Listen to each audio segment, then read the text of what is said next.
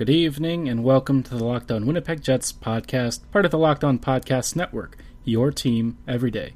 I'm your host, Harrison Lee, an avid Winnipeg Jets fan and an online blogger. My fandom may or may not be for sale within the next few days, but joking aside, you can follow me on Twitter at HLLivingLoco and follow our podcast Twitter at LO underscore Winnipeg Jets. No, but seriously, my fandom is up for sale. Please get me a team that doesn't break my heart every five minutes. As always, be sure to follow and subscribe on your favorite podcasting platform of choice, including Apple, Spotify, Google, and the Megaphone app. Subscribing is free and keeps you up to date on the latest and greatest in Winnipeg Jets news and analysis. On tonight's show, I just kind of feel like talking crap because this team against the San Jose Sharks in a playoff race totally laid a massive egg, and I'm so tired of this team just continually looking like it really doesn't want to play professional hockey. I mean, tonight the Jets were, in a word, embarrassing. Um, you, you, know, despite the fact that the score line looked closer and the Jets were pretty close to tying this game against San Jose with the uh, extra man, Winnipeg should honestly be ashamed. Through the first 25 minutes of this game, they'd managed a whole three shots on goal. The Sharks basically schooled them for, you know, well over half this game, especially at even strength. I mean, the Jets basically had nothing going. And it's not like this hasn't happened before. Winnipeg has been pretty bad at even strength against multiple teams and multiple opponents. And against one of the worst teams in the NHL on the road, Winnipeg basically looked like a lottery team for most of the game, and that that cannot happen. I mean, this team got embarrassed by the New York Rangers a couple of nights ago. Winnipeg again were made to look like a team that has absolutely no hunger for the playoffs, like a team that just does not really care and that's already checked out. And I mean, that's totally mind blowing because Winnipeg is only one point out of a wild card spot right now. And the fact that they just didn't even bother to show up until they had the man advantage or something is absolutely unbelievable.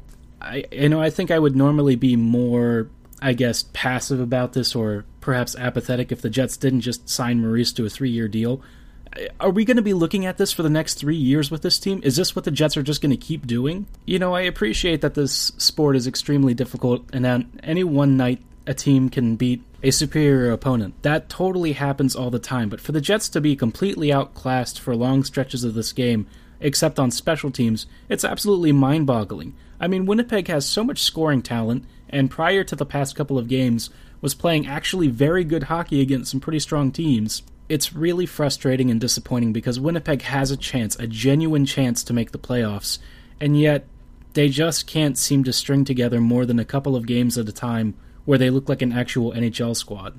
I don't understand where the accountability is because the guys always say, "Oh, you know, we we worked hard and we have to improve on on certain things and and try and make sure that we don't commit turnovers or f- put in more fight, more effort, raise our game and elevate it. So why then have they not elevated their game? What is holding this team back? Is it just the coaching? I can't I can't really buy that description. I think I think the Jets in general just aren't good enough on too many different capacities. And yes, tonight the Sharks were probably lucky that the game wasn't tied by the end of regulation, but that you can't play like 15 minutes uh, in a 60 minute game and complain when you don't win. Winnipeg is trying to figure out if it's a, a, trade deadline buyer or a seller, and if any of these efforts as of late are an indication, the Jets basically don't have much of a uh, much of a shot of being competitive in the playoff scene. I mean, any sort of positivity that, that I felt coming into the past couple of games has basically evaporated.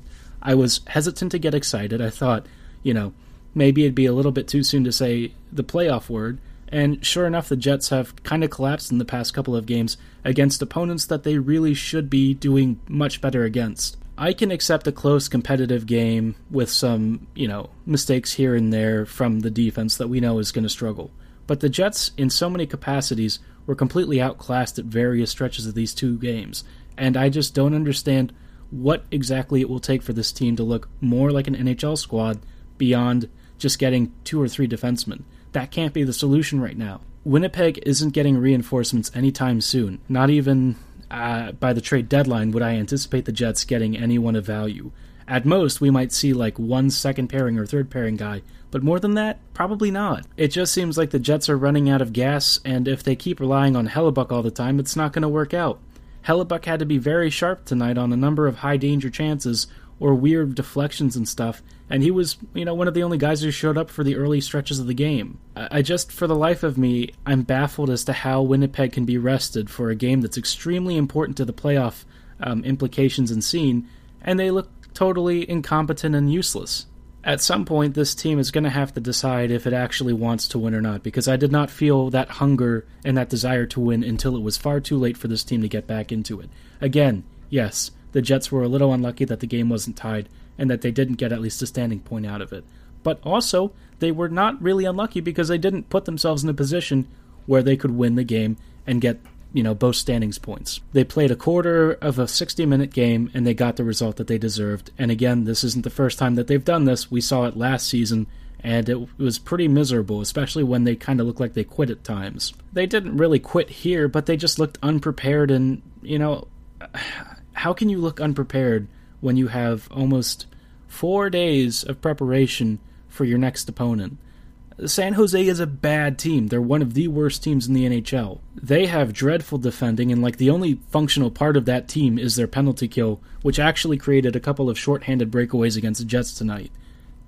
Wow, I mean, seriously, that's how bad things were. I don't know if Maurice feels secure now that he's got his contract extension in tow, but Winnipeg had better start getting some results here pretty soon because if they want to be relevant in the playoff picture, if they want to be taken seriously, they have to start winning. This team, again, has too much talent to be wasting this much time and this much energy playing really futile hockey, and it's just very frustrating to continually watch this team do it over and over and over again. It's it's insanity doing the same thing over and over again with the exact same results even though you think something's going to change. Unless Winnipeg actually makes some adjustments and starts going back to the things that made them successful in games against Boston, the Blues, even the, the Hurricanes. I mean, uh, what is Winnipeg really expecting out of these matches coming up? This was their golden opportunity. And yeah, 4 1 and 2 is not, or 4 is 4 2 1? I think it's 4 2 1. That's not bad. It's not great, though, when you need to win almost every game to have a shot at the playoffs.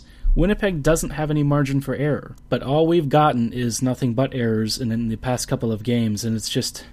I don't know, man. I'm getting tired of it. It's very frustrating to feel like your squad should have all the talent in the world, all the ability in the world, and yet the Jets just keep looking like a, a team that's closer to a lottery pick than playoff contention. San Jose is a lottery team, and yet they look like they wanted a wild card spot more than the Jets did. That can't happen. That cannot happen. The next few games on Winnipeg's schedule should be relatively manageable, but I mean, the Sharks and Rangers were supposed to be totally manageable, and yet Winnipeg totally crapped the bed against both of them. So let's not take any uh, any games for granted. Winnipeg has Chicago and LA on Sunday and Tuesday respectively at home, and if Winnipeg can't win either of those games or drops even one of them, they're kind of out of the playoff running. I feel like three out of four of their last games being L's is going to be a problem. That is a total of six standing points with Arizona, I think Calgary, and Nashville all kind of hovering around you. I mean, Winnipeg just can't afford to drop standings points. I mean, they've played more games than a lot of their opponents. Everyone else has games in hand on them. Once the rest of the league catches up, I mean, where is Winnipeg really going to be sitting? And in my opinion, they'll be outside of the wild card spot by three or so points. This team just can't seem to stay fully together for more than a couple of games. And, you know, they've already beaten the Hawks once in the past week or two. They could beat the Kings, but every time we've played LA, the Jets have looked really sloppy and poor. They then get to go on the road to Ottawa and Philadelphia, and I'm not really feeling like either of those games is going to be particularly great. The one against the Flyers is especially problematic because Philadelphia, uneven as they can be, also have the potential to be a really great, really strong team with a ton of offensive firepower. That to me just screams trap game, and I feel like the Sens game won't be any easier. Then Winnipeg has a back to back, or the, the back end of the back to back. After they play Philadelphia, they get the Sabres. And, you know, Buffalo is supposed to be an easy opponent, but for the Jets, what is easy at this point? After they're done doing whatever it is that they're going to do in the next five games, they then have to go uh, like a home and home set against the Washington Capitals. And the first game will be on the road on the following Tuesday, the 25th. If you ask me, that's just going to be a loss. I really can't see Winnipeg winning a road game against one of the best teams in the NHL. Winnipeg's habit of taking a couple of really stupid penalties every now and then is going to bite them against the power play that has Alexander Ovechkin, Jakub Vrana, Evgeny Kuznetsov when he's healthy, TJ Oshie, John Carlson. I, I just don't know how Winnipeg is supposed to stop all of those weapons with that a PK unit that's basically useless half the time. Winnipeg's PK unit is ranked 28th in the NHL right now, and I just can't imagine, even with a scuffling Caps team, Last night they pulled off a 3 2 victory on a comeback win against the Avs. Do I really trust the Jets to have even a prayer against that squad? If they can't handle business against teams like San Jose and the Rangers, then no, I really don't think Winnipeg's going to pull out any points out of these two games. The Jets are playing not particularly well right now, and it's been a continuing trend and theme for this squad over the past season and a half. This Jets team is just not doing particularly well, and unfortunately, I don't think it's going to change come trade deadline time. I have a preview of our trade deadline outlook. Uh, it's a brief three or four minute thing. It'll be coming up next week on the national show. But, you know, I, I, think going forward, Winnipeg is in no small degree of trouble. They really need to get healthy, for one thing. And I feel like Bryan Little coming back, Adam Lowry at some point getting healthy. Um, I mean, Tucker Poolman's back, but I feel like Poolman doesn't really change the arithmetic for this team. He is technically better than a guy like Anthony Bitetto or Lucas Sbisa, but then if you scratch Niku instead of like Sbisa, you're not really gaining any puck moving skill on the back end. For me, this team is basically the same as it was pre injury with the defensive structure as it is. So the only thing that's really going to change is the forward lineups. And as far as the forwards are concerned, yeah, I mean, Bryan Little might be uh, might be really helpful on the power play. Maybe he gets some even strength scoring, but beyond that, I don't really know. He's not exactly like a two way center.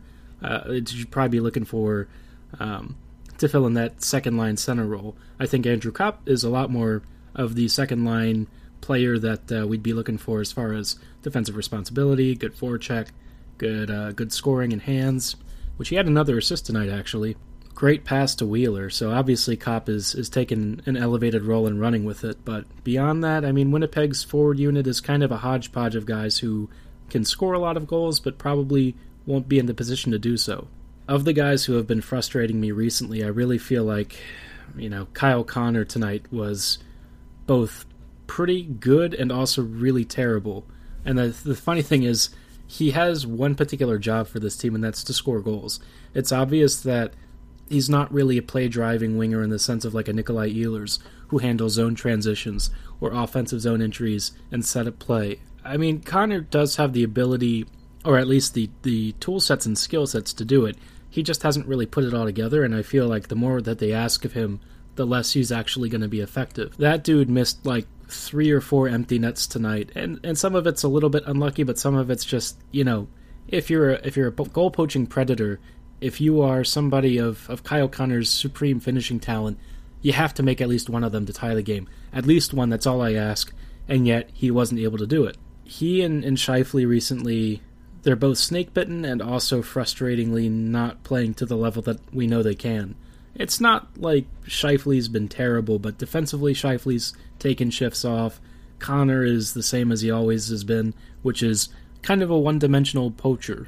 I'm just not seeing a whole lot of, of value in this top six where we can see a lot of a lot of opportunities for this squad to dominate other teams at even strength. This team doesn't have enough balance as it is, and sometimes they can play competently and outscore their, you know, defensive lapses and and maybe their play driving issues, but overall I feel like Winnipeg is just sort of at best an average team, at worst kind of running out of time as far as um, any sort of competitiveness is concerned. People have said that the cup window might be over. I'm not really sure that that's the case. I mean, Winnipeg can actually get back to competitiveness in a pretty short period of time. They've got a lot of pieces to work with.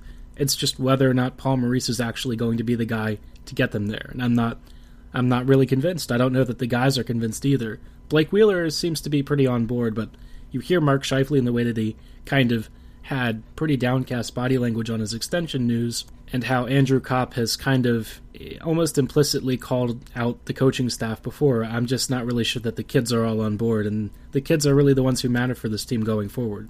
Unlike the Jets, who may not know who's the most important players to them, you can rest assured that as an advertising partner with the Locked On podcast, we will always put you first. By now, you've likely heard about all of the advertising opportunities available with the Locked On Podcast Network on a national level. But what you may not know is that Locked On Winnipeg Jets is a great way for your local business to reach passionate Jets fans just like you. Unlike any other podcast, Locked On Jets gives your local company the unique ability to reach fans in your area on a routine basis. These aren't just any podcast listeners, they're Locked On podcast listeners.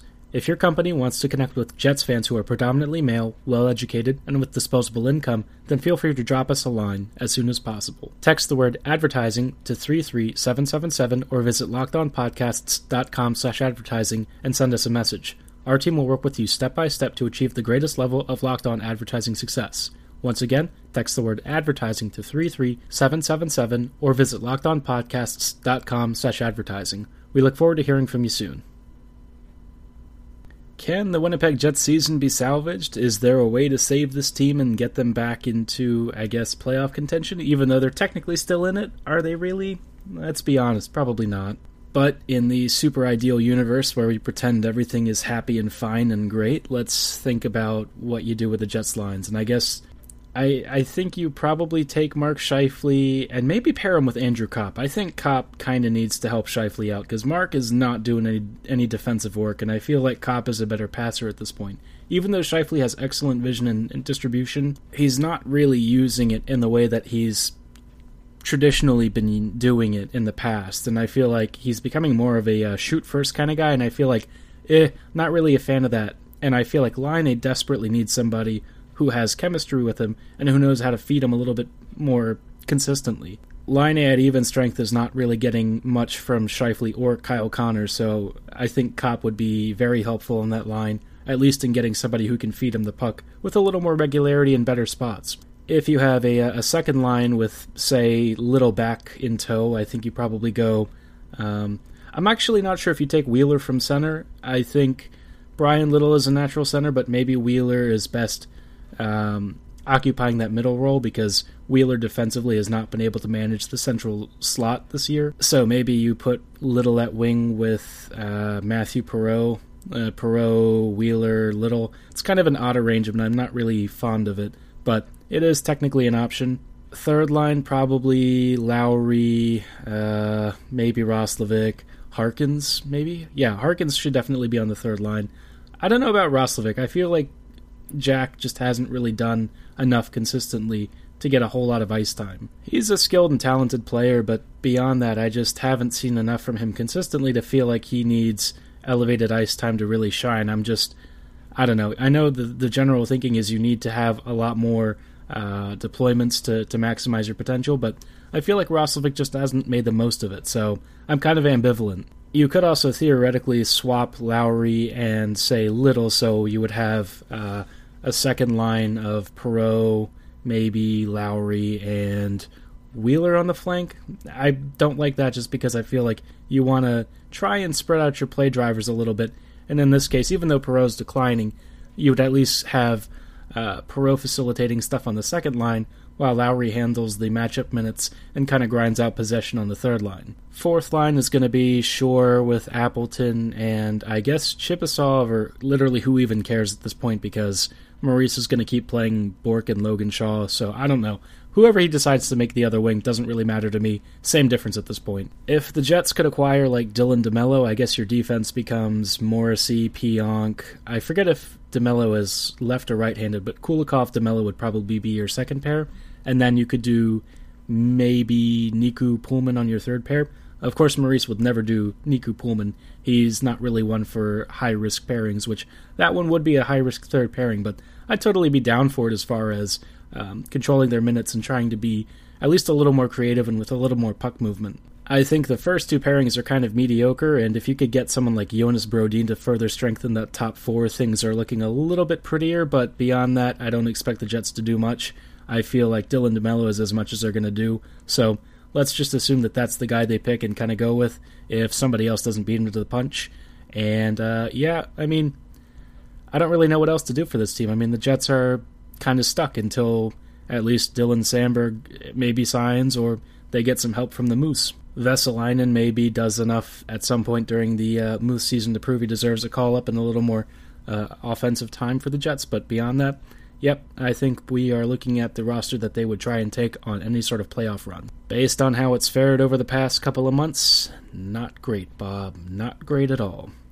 Thanks, guys. I hope you have a wonderful Valentine's Day. Hopefully, your Valentine's sweets were a little more sugary than whatever the Jets gave us tonight, because I uh, I didn't really enjoy talking about Winnipeg sports tonight. But that's that's the breaks. We have a couple of games at least coming up in the near future, and hopefully they're slightly less embarrassing. On the horizon, during the week of the 28th, actually, there will be a couple of special episodes at the end of the week that are tales from the game worn hockey community. And if you guys want to know some really cool stories about uh, collectors who have interacted with uh, former pros, some of the crazy jerseys that they've found in places like thrift shops, and some of the amazing stories that they've had for making connections and networking, this is a series you'll want to tune into. It'll start off with three interviews to begin with, but over time I will plan to add more on a more regular basis. This is just going to be because I'm going to be out of town for the foreseeable future for a couple of days um, for a convention and expo, so these uh, episodes will kind of fill in the gaps. But if you guys like it, I will probably have more for you in the near future. Thanks again for listening, and as always, go Jets go. Have a great night.